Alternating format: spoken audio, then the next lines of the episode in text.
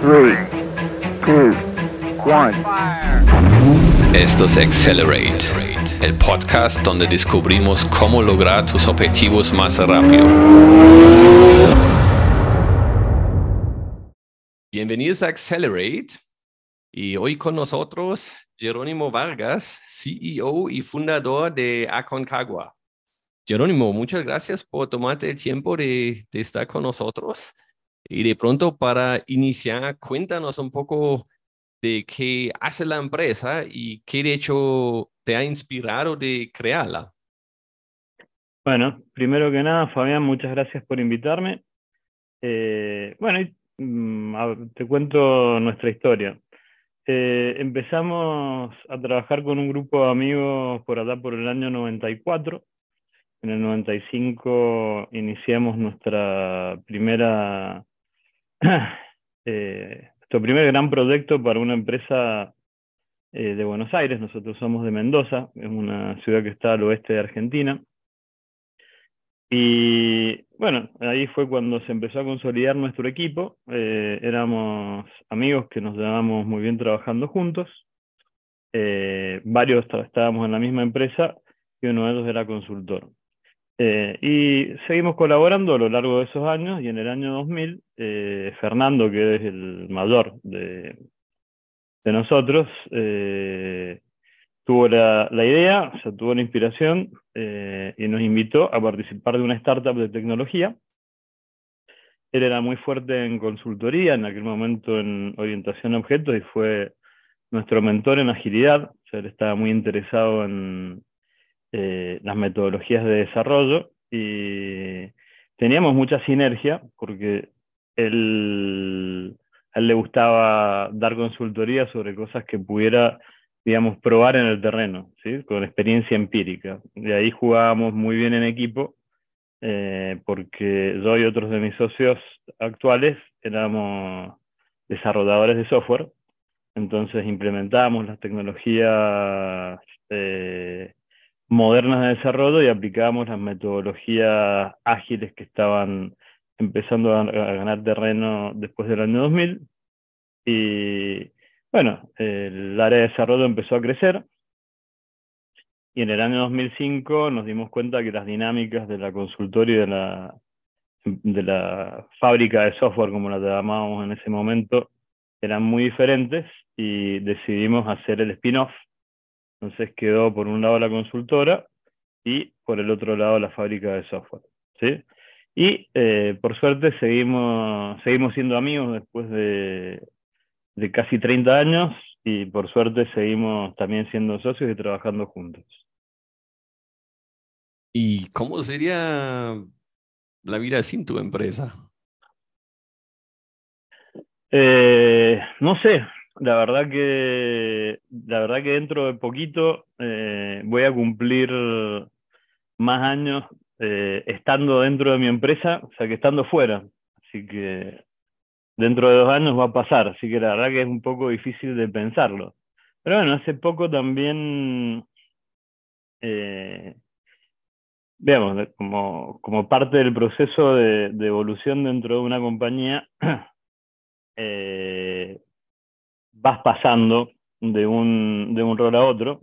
Yo, recuerdo, yo empecé en, esta empresa eh, que tenemos hoy como pasante y a ver, fui escalando en el liderazgo, llegué a ser el CEO, después pasé a ser presidente del directorio. Actualmente estoy en el directorio de la compañía y a ver, o sea, es una, una actividad que tiene mucha responsabilidad, que requiere mucho, eh, mucho análisis, mucha planificación estratégica, pero verdaderamente, eh, digamos, le falta, le falta la adrenalina de la operación. Entonces, hace poco decidí eh, iniciar una actividad, una práctica como consultor, y eso me llevó a, a conocer una empresa que me propuso trabajar con Monemus como CTO. Eh, así que bueno, así que ahora también estoy, estoy trabajando eh, de nuevo en la línea, de nuevo, de nuevo en la operación y muy entusiasmado con eso. Estás, estás en dos roles. Uno es como más director de, de tu propia empresa y otro es CTO más operativo en, en la otra empresa. ¿Qué, ¿Qué, te gusta más? Y es como ser Batman y Bruno Díaz. Y la verdad es que eh, me gusta más, me gusta más el rol de, el rol operativo. el rol operativo tiene, tiene más adrenalina, tiene más, eh, me entusiasma más. Eh, eh, a ver, como todo, son gustos, ¿sí? Me gusta... Necesitas la Me gusta la trinchera y me gustan lo, me gusta embarrarme los zapatos. Bueno, sí, interesante. Así que bueno. Bueno, por suerte, a ver, tengo la suerte de tener los dos, de tener las dos, las dos cosas y poder comparar. ¿sí? Pero sí.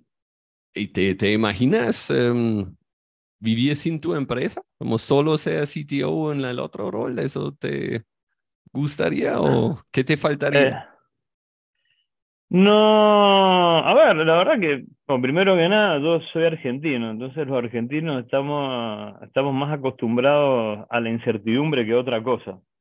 Entonces, tenemos, eh, de repente desarrollamos como esa certidumbre de que nos vamos a adaptar a lo que venga. Así que, a ver, me imagino vivir sin, sin mi empresa, sin tener, una, sin tener un emprendimiento propio, la verdad que no. La verdad que no. Eh, pero bueno, la, realidad es que hoy eh, mi emprendimiento me, eh, digamos, requiere, requiere poco de, de, mis habilidades en tecnología, o sea, más de mis habilidades como, como director o como, digamos, como estratega. ¿Sí? Y la actividad de consultoría y bueno, y esta nueva, esta nueva posición eh, me demandan mucho más eh, en lo operativo, o sea, en la toma de decisiones del, día a día, en, en, mirar, en mirar bien con, en hacer zoom sobre todas las, sobre todas las cosas de la operación, eh, distinguir lo, lo importante de lo no importante eh, y sobre todo en el relacionamiento.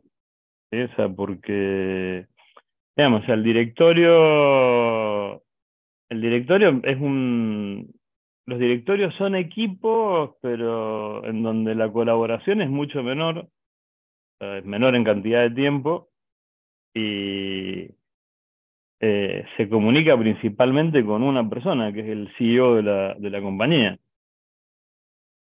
En cambio, en las posiciones ejecutivas ya tenés mucha oportunidad de colaborar, de trabajar en equipo y sobre todo de aplicar lo que, bueno, al menos a mí me apasiona, creo que a vos también, es la agilidad, que es la, posibilidad de eh, ayudar a, nuestros colaboradores a armar equipos de alto rendimiento eh, y a implementar metodologías eh, que les permiten mejorar la performance, la calidad de sus productos, de sus servicios, eh, sus resultados y su calidad de vida.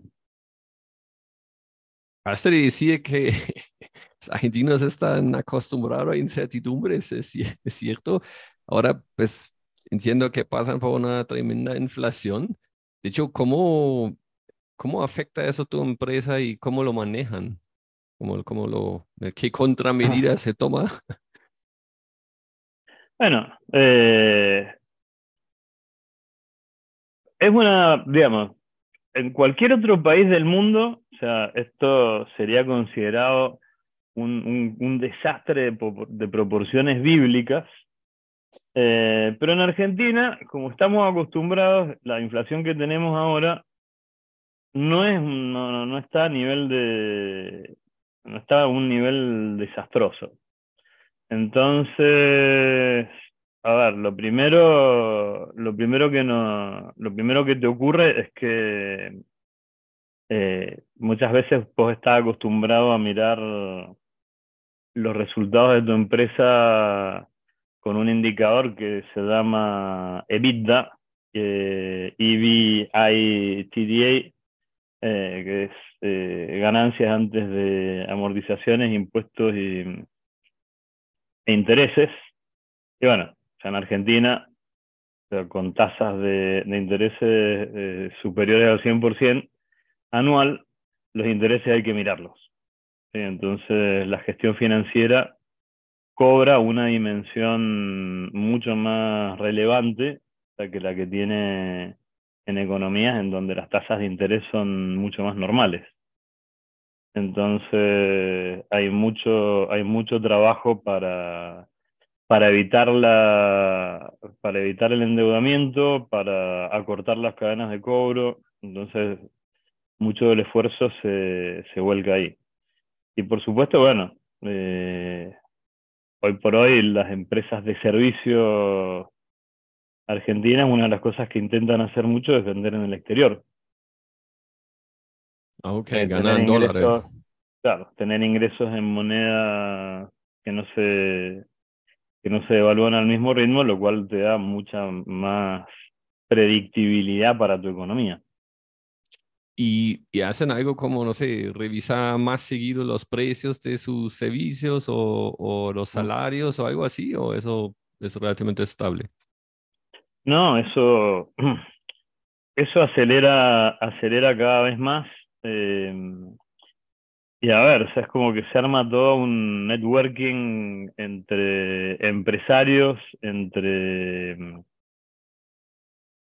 eh, entre sindicatos, entre las agrupaciones de trabajadores y de y empresas y el gobierno, eh, donde se, a ver, se, empiezan a, lograr acuerdos y, se empiezan a, acelerar los cambios, pero ahora, hoy, eh, en algunos casos, las actualizaciones tanto de tarifa como de salarios a veces están eh, máximo en tres meses y a veces en dos. Pero hoy pensar en, en actualizar tarifas o salarios cada seis meses o cada un año no, no, no es realista. Claro, Claro, me parece una situación no tan fácil, un poco más difícil que probablemente otras empresas. Sin embargo, te veo exitoso. Em, pronto una pregunta. Si uno preguntaría a tus papás, tus padres, cómo ellos definen el éxito. Bueno, a ver, tuve, siempre tuve la, siempre tuve suerte, ¿verdad? Eh, creo que, mi mayor virtud es tener suerte. Es como si hubiera nacido y me hubiera tomado esa poción de, de Harry Potter, creo que era la 4, y ando por la vida con suerte. Una de mis mayores fortunas fue eh, el apodo y, que siempre tuve de mis padres. Entonces, ellos siempre, siempre se sintieron muy orgullosos de mí, siempre, lo, siempre me, lo, me lo hicieron sentir y, eso me ayudó mucho. Eh, además, eh, tenían una forma, tenían una forma muy, muy linda de, de, digamos, exigirme o de impulsarme a, a lograr eh, mayores metas. Entonces, cuando yo tenía nueve años, que era el año 1982, eh, me regalaron mi primera computadora, que en el año 1982 y en Mendoza era, era una cosa bastante curiosa. Y bueno, ahí fue cuando empezó, por un lado, mi, mi pasión por, por la informática, que se mantiene al día de hoy. Y, Respondiendo más concretamente a tu pregunta, además de haber siempre, siempre contado con ese apoyo, creo que la forma en que ellos me hacían sentir exitoso era que nunca se preocuparon por mí. Ellos siempre, siempre estaban tranquilos de que, siempre me decían, bueno, a vos te va a ir bien. Eh, bueno, pero, pero a vos te va a ir bien. Eh, a veces nos pasaban estas cosas, este, enfrentábamos crisis en la familia o en el país o en un montón de cosas, pero después me decían, bueno, pero que creo que eso, eso, eso me ayudó, fue una de las cosas que más me ayudó en mi vida.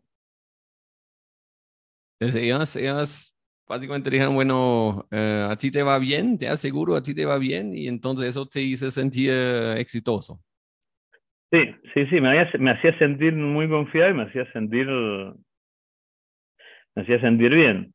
Con mi mamá en particular teníamos una, teníamos una, yo, era un estudiante desordenado, ¿sí? me gustaba estudiar eh, mucho, las materias que me gustaban, las materias que no me gustaban no, no las estudiaba y la verdad que era era un poco desprolijo con, con la parte académica, porque empecé a trabajar siendo muy chico, siendo muy joven, tenía 17 años cuando empecé a trabajar, así que todos mis estudios universitarios los hice mientras trabajaba.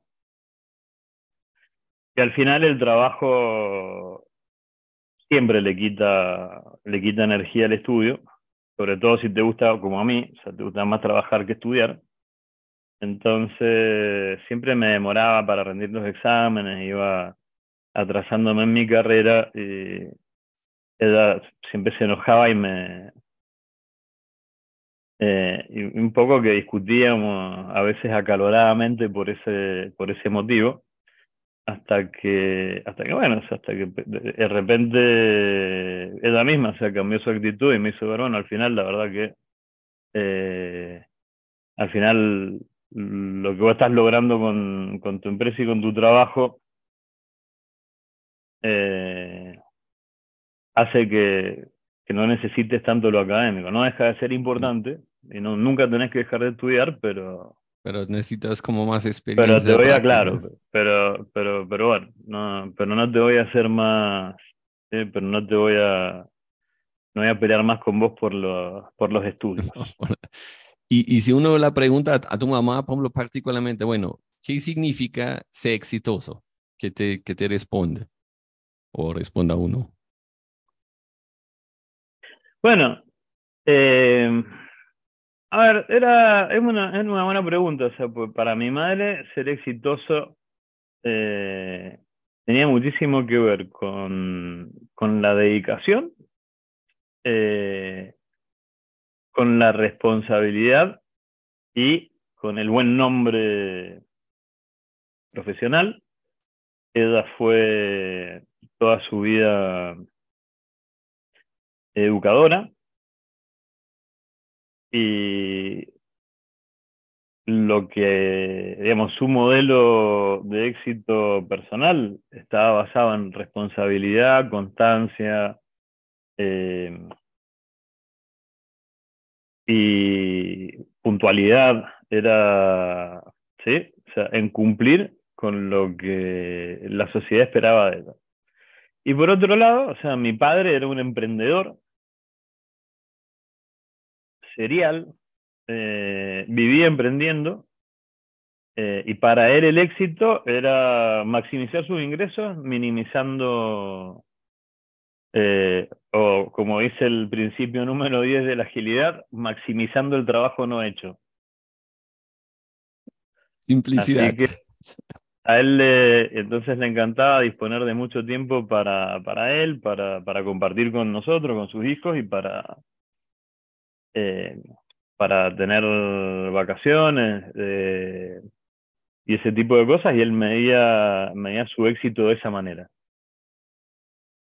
Suena interesante, por ejemplo, mirando lo que, lo que dices de tu mamá, son, suena como todos como, no sé, virtudes o, como si, o valores más bien, ¿no? Valores, como... Em, sí, sí, eran el yin y el yang. Sí. Entonces, tú, tú, por ejemplo, ¿tú te consideras que tú sigues con estos valores eh, que tu mamá, por ejemplo, te ha mostrado? Eh, yo creo que yo creo que heredé un poco de, ambos, ¿no? O sea, la familia de mi madre era muy muy fuerte, muy fuerte la responsabilidad, la puntualidad. Eh, y ella me lo, me lo transmitió muchísimo eh, como algo como algo indispensable para no solo para, para tener éxito, sino eh, digamos, o para eh, para ser, como decían Eda y, mi abuelo, un hombre de bien. ¿sí? Pero creo que, a ver, eh, para, te lo voy a ilustrar así. Mi, mi mamá quería que yo estudiara. ¿sí? Quería que yo me sentara todos los días a estudiar dos horas. Eh, y mi padre me decía, a mí no me importa si estudias, si no estudias, si... no me importa qué hacer, o sea, vos te tenés que sacar 10. Objetivos. Eh, claro, entonces, exactamente, o sea, él está muy, muy orientado a los resultados. Entonces, eh, creo que esa parte, en esa parte tal vez lo heredé más de, más de mi padre, que era decir, bueno, eh, hay que buscar resultados. Hay que buscar... Y bueno, y después fue, gracias a la, a la vida profesional, fue... Eh, a ver, Mendoza es una, es una provincia hermosa de la Argentina, es el lugar que a mí quedó elijo para vivir, pero en, en, nuestra profesión, sobre todo cuando empezamos en el año 95, eh, estábamos bastante limitados y tuvimos la suerte de poder empezar a trabajar para empresas grandes que estaban fuera de Mendoza y ahí creo que fue eh, donde aprendimos que más que los resultados, lo importante era el valor. ¿En qué sentido el valor? ¿El valor que agregas o? El... Eh, usando la metáfora de la, la, metáfora de estudiar, digamos, o sea, que el digamos, o sea, la, la, tarea es estudiar, el resultado es la nota, ¿sí? Pero el valor es el aprendizaje que te queda. ¿sí? Okay. Eh, y entender, o sea, que hay. Bueno, o sea, que el. A mí, digamos, me, me, costó, me costó entenderlo. La verdad que también me cuesta un poco explicarlo. O sea, pero, digamos, no, no orientarse exclusivamente a los resultados, sino también tener en cuenta el valor. ¿Sí? De nada nos sirve tampoco, eh, digamos, o sea, aprender, aprender algo, o sea, si no podemos aprobar un examen. ¿no? O sea, Claro. como que sintamos que hemos aprendido, si no aprobamos el examen, eh, digamos, o sea, el valor no, en resultados no, tampoco sirve, o sea, pero resultados sin valor no, no funcionan. A lo mejor una frase de uno de, mi- de mis profesores de, la maestría era, eh, era muy buena, que era de Fernando Pinciroli, que era dale una métrica a un ejecutivo y destruirá una empresa para conseguirla. Eso está bueno. Es para, para anotarla. Em, pero entonces, entiendo tú, eres como, en términos de valores, una mezcla de tu mamá y tu, tu papá, ¿no? Como un poco de ambos, ambos puntos de Sí. vista. Y, y estos, de cierta manera, estos valores también buscas en, en tu equipo. Por ejemplo, pues en algún momento me- la empresa empezó a crecer, entonces tenían que obviamente contratar gente. ¿Estabas buscando esos mismos valores en, en, en esa gente o, o intentando de, de también tener a la empresa con estos valores o, o eso es completamente independiente para ti? No, eh, lo que vos decís es eh, absolutamente acertado. Cuando la empresa empezó a crecer, y pensá que éramos muy poquitos, o sea, pero en realidad eh, esto nació como una consultora que era la operación más grande, donde al principio eran eh, ocho consultores y después fueron diez, y éramos cuatro personas desarrollando software. ¿sí? Éramos como una especie de, laboratorio para, para aplicar conceptos y cosas nuevas de, consultoría. Y cuando empezamos a crecer, empezamos a buscar personas que compartieran nuestros valores. ¿Sí? No, no nos preocupaba tanto que, supieran o no supieran programar, y como mamá éramos una- un, startup joven de, de personas jóvenes. Yo era el mayor y tenía 27 años.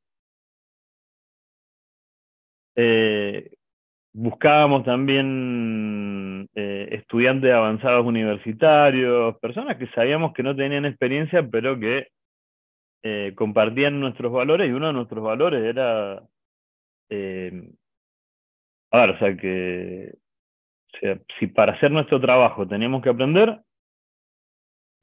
Eh, aprendíamos hasta que terminábamos nuestro trabajo. ¿sí? Y eso significaba muchas noches sin dormir, significaba mucho sentarnos a ver muchos errores, eh, pero, pero buscamos eh, compañeros que entendieran y compartieran esos valores. Pero bueno, a medida que la, empresa fue escalando, eso verdaderamente empezó a diluir un poco. Eh,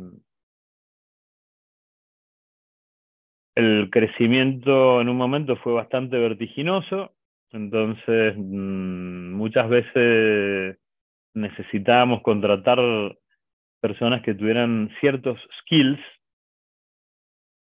eh, y en un momento enfocamos más al, skill que a los valores.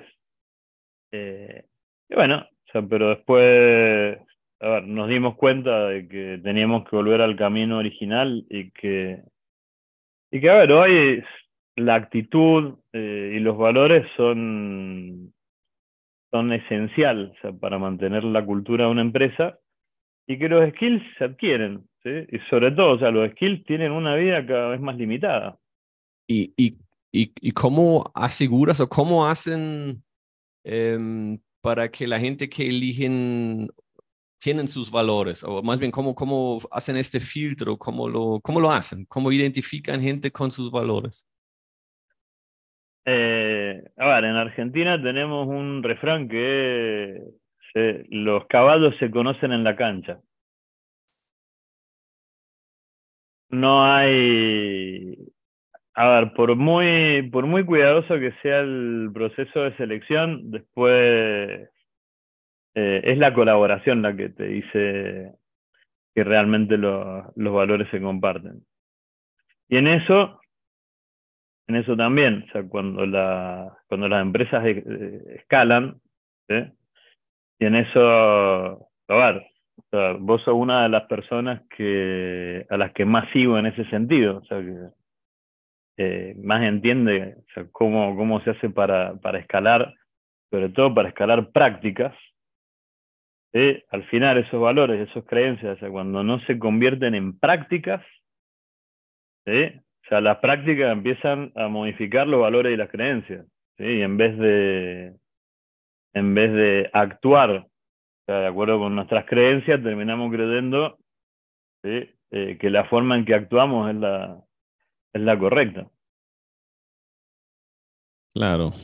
Sí, claro, el valor necesita como un, un, comportamiento, estamos diciendo nuevamente, ¿no? Entonces, el valor no veo, no sé, una cosa es decir, mi valor es integridad, pero eso no veo si eso no se aterriza, no sé, a través de entrega siempre o cumplir mis compromisos, ¿no? Entonces, eso sería el comportamiento conectado. Sí, sí, sí, te entiendo. Sí, tal cual. O sea, eh, eh, si el valor, si el valor no, no, se traduce en una práctica, después, eh, digamos, o, sea, o se diluye o se pervierte. ¿Y, ¿Y cómo ves el equipo ahora? ¿En general crees que entonces la empresa refleja todavía los valores que los fundadores inicialmente tenían o ah. tienen probablemente todavía? Sí, sí, estamos atravesando, hoy atravesamos muchas dificultades. Eh, a ver, o sea, yo lo veo tanto en, mi actividad en la empresa, y lo veo en mi, actividad como consultor.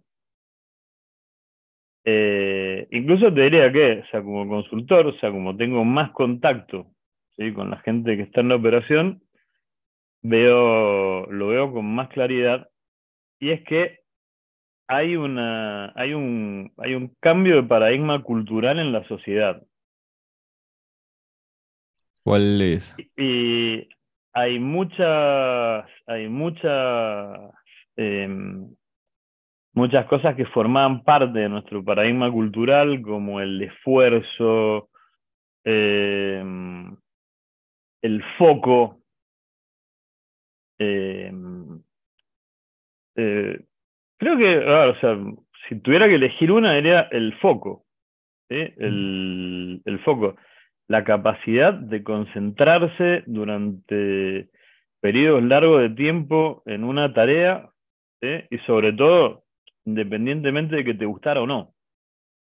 Eso, eso era algo que era una de las cosas que, que buscábamos en las personas a las que contratábamos, eh, cuando los que contratábamos éramos los socios, éramos, éramos, éramos cuatro, entonces cada vez que alguien, es que alguien, ingresaba era porque alguno de los fundadores lo, conocía, empezaba a colaborar con él, eh,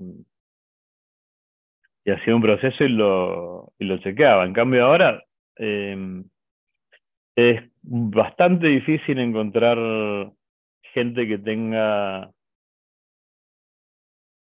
eh, que encuentre que encuentre en eso una fuente de motivación. O sea, hoy la, hoy la motivación eh, de, lo, de los jóvenes que están en otra generación es diferente. ¿sí? Entonces, bueno, una de las cosas que a mí me pasa como director de mi empresa es que, o sea, con las personas que entran a trabajar tengo mucho menos contacto. Y, tengo más contacto en las empresas en donde hago alguna consultoría o alguna actividad más puntual. Pero imagino tienes contacto con el equipo gerencial. Tú, más bien, em, me, gustaría saber, con la gente que tienes contacto en tu empresa, en general, ¿confías en ellos? Eh, 100%. Eh, a ver, eh, hoy, la, digamos, eh, acordate que, como te contaba, o sea, después de 20 años, o sea, vas, vas siguiendo un camino y vas, vas evolucionando. Entonces, bueno, o sea, durante muchos años fui el CEO, después eh, fui eh, presidente y representante legal y después de eso, hace ya varios años, dejé de, dejé de serlo y pasé a ser eh, simplemente el presidente del directorio, que es, em, en la práctica soy un director más. Entonces hoy por hoy el contacto es solo con los otros directores y con el CEO. Eh, en mi caso, o sea, los directores siguen siendo mis amigos y confiamos con nuestra vida. O sea, ellos tienen los teléfonos de... Cuando, cuando nos vamos de viaje, les dejamos los teléfonos de nuestras esposas o ellos le dejan eh, mi teléfono a sus esposas e hijos y los demás socios por si tienen algún problema y todos confiamos, pero la confianza es absoluta. Chévere, así. Absoluta.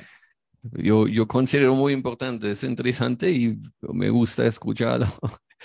eh, y entonces con, con, como es lo que me interesa, ¿sabes? Cómo, cómo uno toma decisiones, ¿no? Yo siento que la confianza siempre tiene mucho que ver. Si yo tomo todas las decisiones yo o, o dejo a los demás también tomar decisiones. Eh, ¿Cómo ustedes toman decisiones? ¿Lo consideras primero, lo consideras rápido o, lento? Y, ¿Y, cómo los toman? ¿Cuál es la manera de, de tomar decisiones en, en la empresa? Bueno, creo que cada... En primer lugar, siempre, siempre hemos creído en la agilidad como disciplina, siempre la, siempre la proponemos, siempre estamos tratando de mejorar nuestra agilidad, porque al final ser ágil es una aspiración, no una, no es una cosa que no se alcanza, siempre, siempre aspiras a ser más ágil y tratamos de que la agilidad sea la, la forma en que tomamos, que tomamos decisiones. Eh, y, a ver, idealmente, las, intentamos que o sea, las decisiones operativas las tomen los que están más cerca del, más cerca del cliente, o sea, que están más cerca de, de la parte de la empresa que es la que verdaderamente está generando valor. Como el que más está más cerca del problema, o el, con el equipo de fútbol, ¿eh? quien tiene la pelota, más bien. Eh, algo así, algo así. Pero sí tratamos, o sea, que las decisiones las tomen, las decisiones las tomen los equipos. Eh, y después, bueno, o sea, al final tenemos, o sea, hemos conseguido o sea, reducir bastante los niveles jerárquicos, entonces las líneas de comunicación son, los canales de comunicación son rápidas, entonces la, las solicitudes de modificación de presupuesto, eh, el, eh, el planteo y la revisión de objetivos, todo, todo eso no tiene que seguir cadena, eh, no tiene muchos handouts. Ok. ¿Y esos, esos equipos que mencionas eh, dependen mucho uno del otro o son relativamente independientes? Siempre, bueno, acá tratamos de que tengan bajo acoplamiento, ¿sí? o sea, que no dependan mucho del otro, ¿sí? Eh, pero sí que tengan, que tengan la mayor eh, cantidad de comunicación posible. ¿sí? Que tengan la, la mayor cantidad de interacciones, eh, tanto cuando podemos fuera de lo exclusivamente laboral, como dentro de lo laboral. Eh, así que Tienen como, in- como eh, fuera de la moral significa como informal o no sé, van juntos a Claro, sí, o- formal, cerveza, eh, cerveza principalmente. Suena una buena estrategia. Sí, sí, es una buena estrategia de interacción, sí, tal cual. Eh, y ahora, y después hemos tenido, hemos ido aplicando nuestra, o sea, primero, bueno, o sea, siempre hemos arrancado copiando modelos exitosos, sí, como el, el modelo de, Ah, nosotros en realidad empezamos copiándoselo a ING, eh, que creo que a su vez lo había copiado del, del modelo Spotify, eh, que era el de, el de capítulos y, y escuadrones. ¿sí? Eh, después empezamos a crear nuestros, o sea, en vez de capítulos los empezamos a llamar clusters, eh, donde ahí digamos, o sea, había, había interacción eh, entre miembros de los equipos, pero no tanta interacción entre equipos. Ah, ya. Como nodos, que nodos entre equipos se comunican. Claro, sí, era, digamos, buscábamos que eh, la gente que era como que estaba más especializada en ciertas tecnologías tuviera un, un ámbito para compartir conocimiento respecto de, de, de su área de expertise. Eh, y después, bueno, o sea, a medida que fuimos escalando y teniendo proyectos más grandes, empezamos a tener colaboración entre equipos, eh, principalmente, o sea, desde el punto de vista consultivo, que era el que nos resultaba más, eh, más provechoso. A veces teníamos un equipo donde teníamos, un, por ejemplo, o sea, un- una persona que era súper especialista en Kafka. Eh, y dentro del mismo proyecto, o sea, generalmente dejábamos un espacio para que los otros que tenían que hacer alguna tarea o tomar alguna, alguna decisión utilizando esa tecnología, le pudieran consultar. Le pudieran consultar para tomar una decisión eh, acertada o más, o más conveniente. Entonces, ese tipo de, de interacción entre, entre equipos y entre, eh, y entre profesionales con, con el mismo, digamos, con las mismas áreas de expertise, eh, son una de las cosas que, que bueno, o sea, que, que nos gustan y que, que- y que impulsamos. Después, bueno, eh, también reconozco que es una de las que más cuesta sostener en el tiempo. ¿sí? No, requiere, eh, siempre hay que estar empujándola. Sí. Sí, no es que no- listo, crearemos, crearemos escuadrones, clúster y todos interactuarán. No, no, no. No funciona así, eso hay que estar Es más hay que estar empujándolo. Y bueno, se nota obviamente que, que la empresa ahora es significativamente más grande que cuando iniciaron. Eh, ¿Cuál fue el momento para ti donde la empresa empezó a acelerar? Como ¿qué, qué causó esta aceleración? ¿Qué fue el trigger o algo de, de, de crecimiento? Eh, bueno, es una confluencia, ¿sí? O sea, hubo un momento en el tiempo, yo creo que fue en el año... eh, la empresa llevaba cinco o seis años funcionando cuando... Primero, ¿sí? Eh, y esto es algo que yo le agradezco a mi socio y principalmente a Fernando. eh, siempre propusieron la humildad como, un valor importante, eh, tanto personal como cultural. Entonces, bueno, o sea, fue entender, a ver, no, no podemos hacer crecer la empresa solos. ¿Eh? Necesitamos buscar partners, necesitamos buscar ayuda y necesitamos buscar gente que sea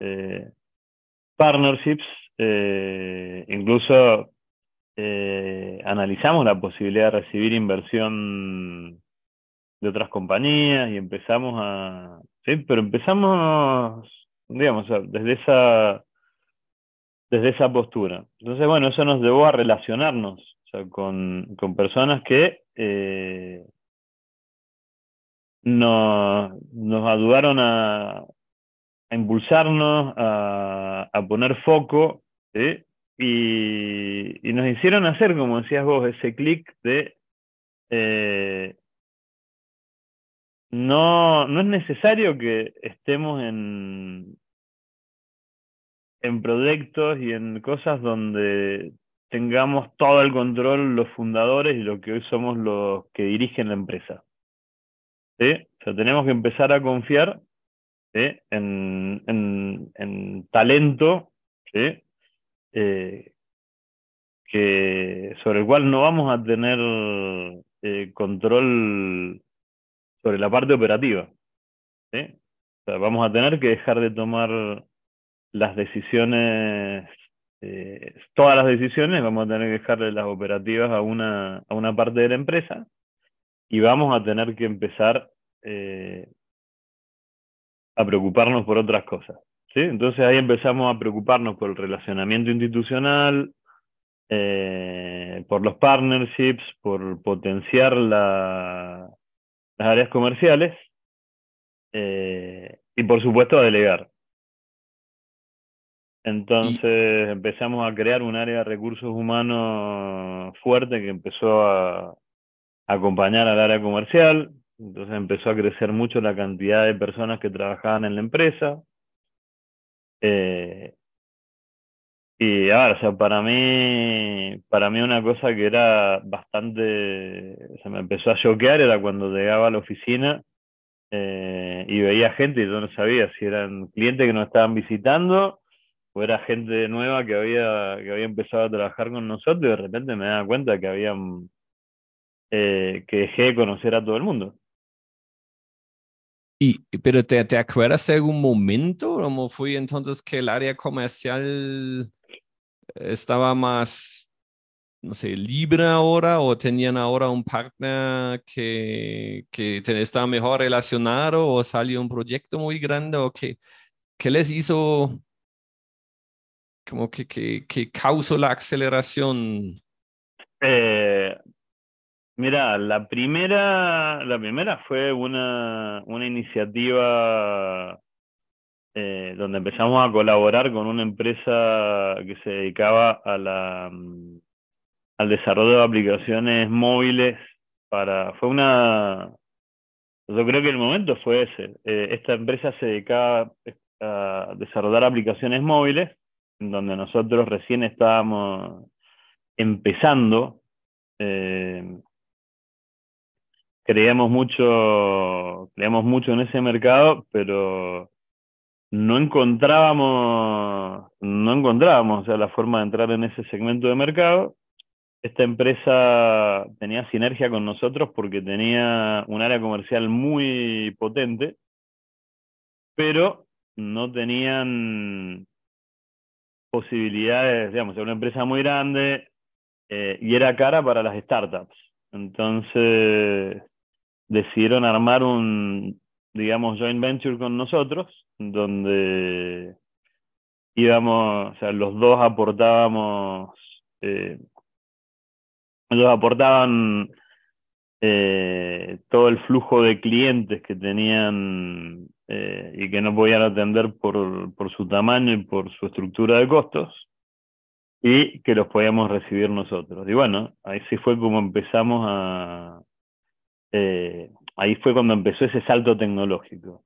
Y eso fue por allá por el año 2009, te diría. ¿Sí? O sea, 2009 fue cuando, eh, cuando empezamos a recorrer ese camino. Dimos los primeros pasos. Y ya en el 2010 eh, eso se empezó a consolidar. Tuvimos eh, la crisis de la subprime nos pegó, eh, pegó en todo el mundo.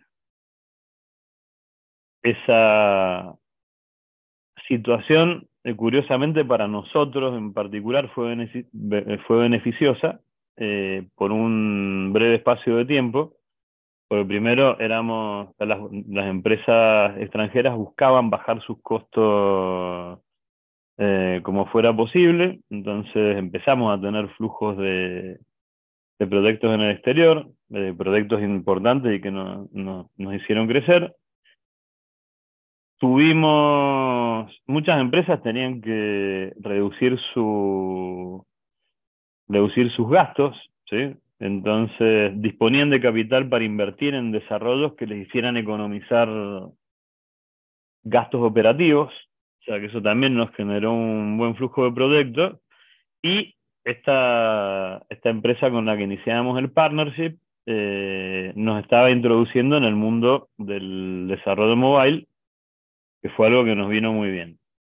Eh, pero bueno, o sea, unos años después, a partir del 2010-2011, lo que ocurrió fue que por los avatares económicos de Argentina, eh, nuestros costos se dispararon, se volvieron, nuestros costos se volvieron muy altos. Entonces, dejamos de tener eh, ventas en el exterior y nos empezamos a volcar más al mercado interno eh, que tenía una demanda muy alta. Entonces, bueno, eso, eso nos permitió crecer mucho, porque la verdad que la demanda del mercado interno hasta el año 2017, 2018 fue muy elevada. Eh, en el 2019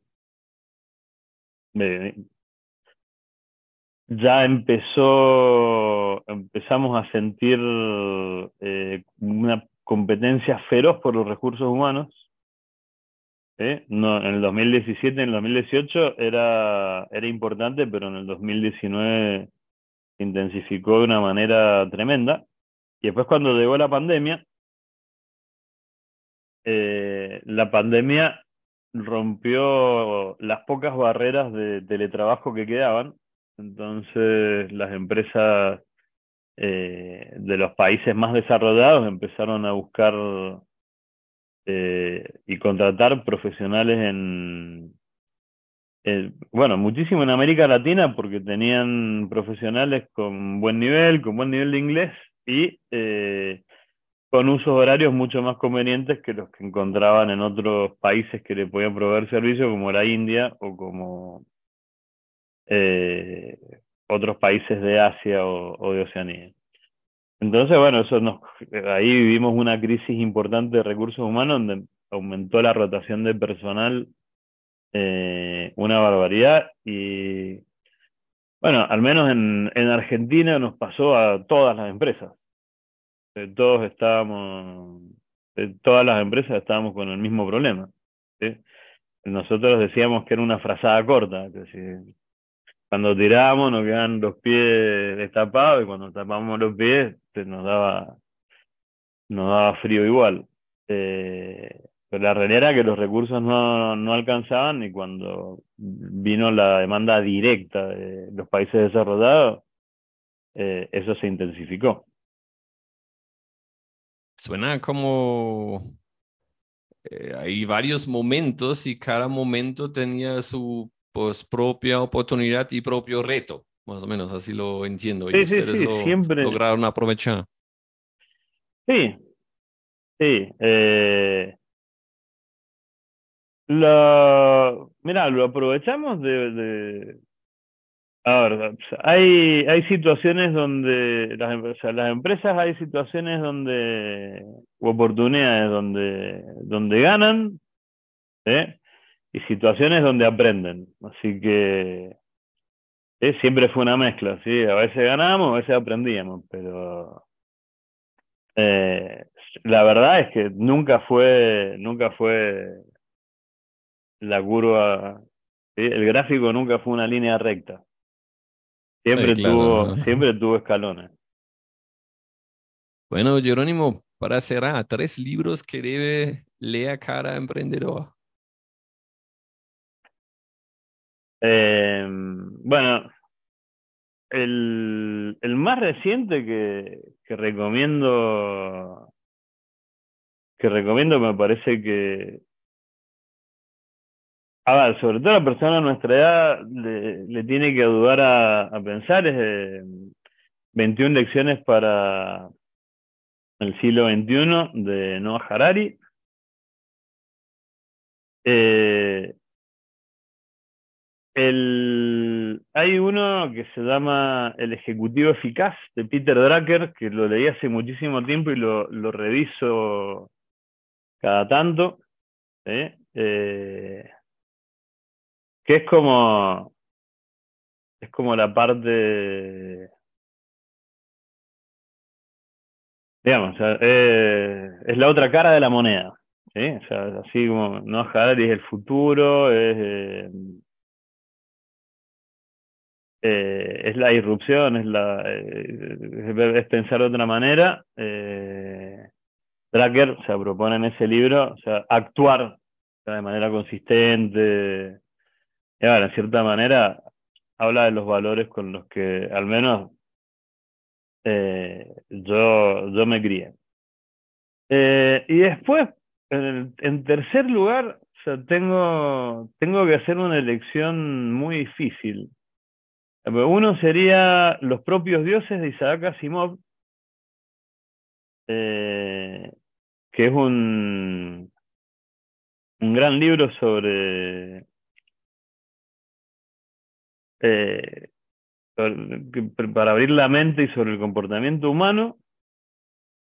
Eh, y el otro es el juego de Ender, de Orson Scott Card, que también es un libro de ciencia ficción. Me parece que me quedo con el de Asimov.